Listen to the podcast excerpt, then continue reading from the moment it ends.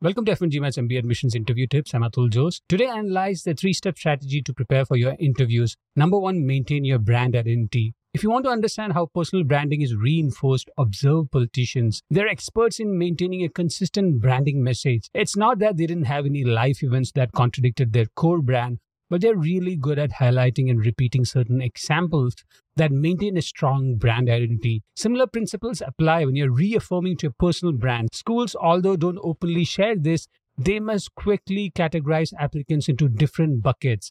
Male banking applicant from an underrepresented community in South America, immigrant Indian consulting applicant from the LGBTQ plus community, female applicant with an impressive career progression in a male dominated industry. You get the point. The roadblocks and your identity should be repeated in subtle ways to make sure that they feel confident in accepting you. Confidence without attitude is a big selling point in top five schools. Work on the tone of the answers. Listen to the interviewer and take the role of an educator who's humble to teach someone about a new project, technology, processes, or market development. With the admission stances increasing considerably with an interview invite, you must understand the reason why your profile was shortlisted.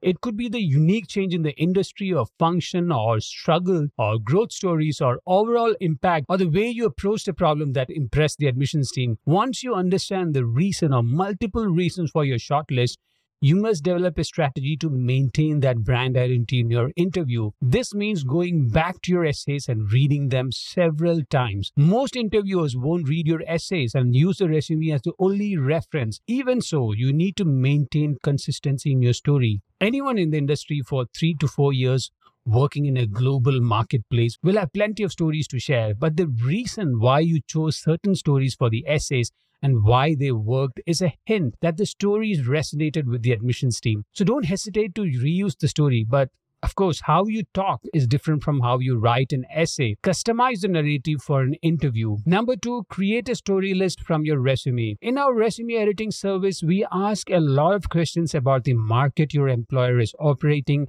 the team, the technology, the constraints, the power dynamics in the team, and the goals of the company. This is because the MBA admissions team expects a one page resume for applicants with three to five years of experience. So we have to ensure that each achievement entry is one to two lines. That means sacrificing some metrics to capture the most impactful metric in each achievement. While scripting your answer for the interview, include at least one story for each entry in the resume and add back all the context that were edited out of the resume. If the edits were all around metrics, ignore them. But if there were interesting developments around constraints, mention them in the interview. The story should include the context, the challenges, the team, and your approaches to a framework, process, design, strategy, team building, or the uniqueness of the solution. You are allowed to repeat the examples in the essay if the event was a huge milestone in your career or a pivotal moment in your life. A common mistake I see applicants from functional roles indulge in is spending too much time on the solution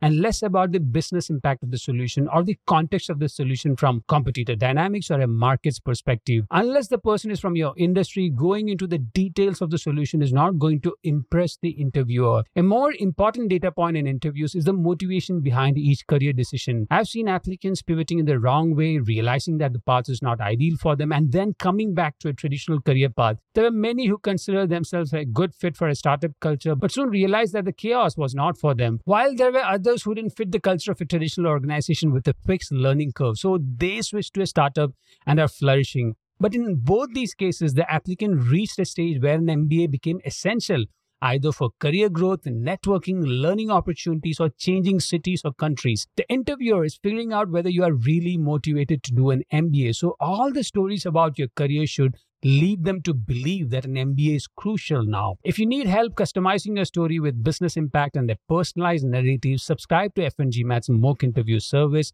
at store.f1gmat.com slash mock hyphen interview hyphen service. Number three, practice. An unfortunate side effect of confidence or overconfidence is that applicants who are in customer facing role or with strong public speaking experience or with strong oratory skills, that is marketing or lawyers, assume that because they are good at communication, the interviews require just a few talking points.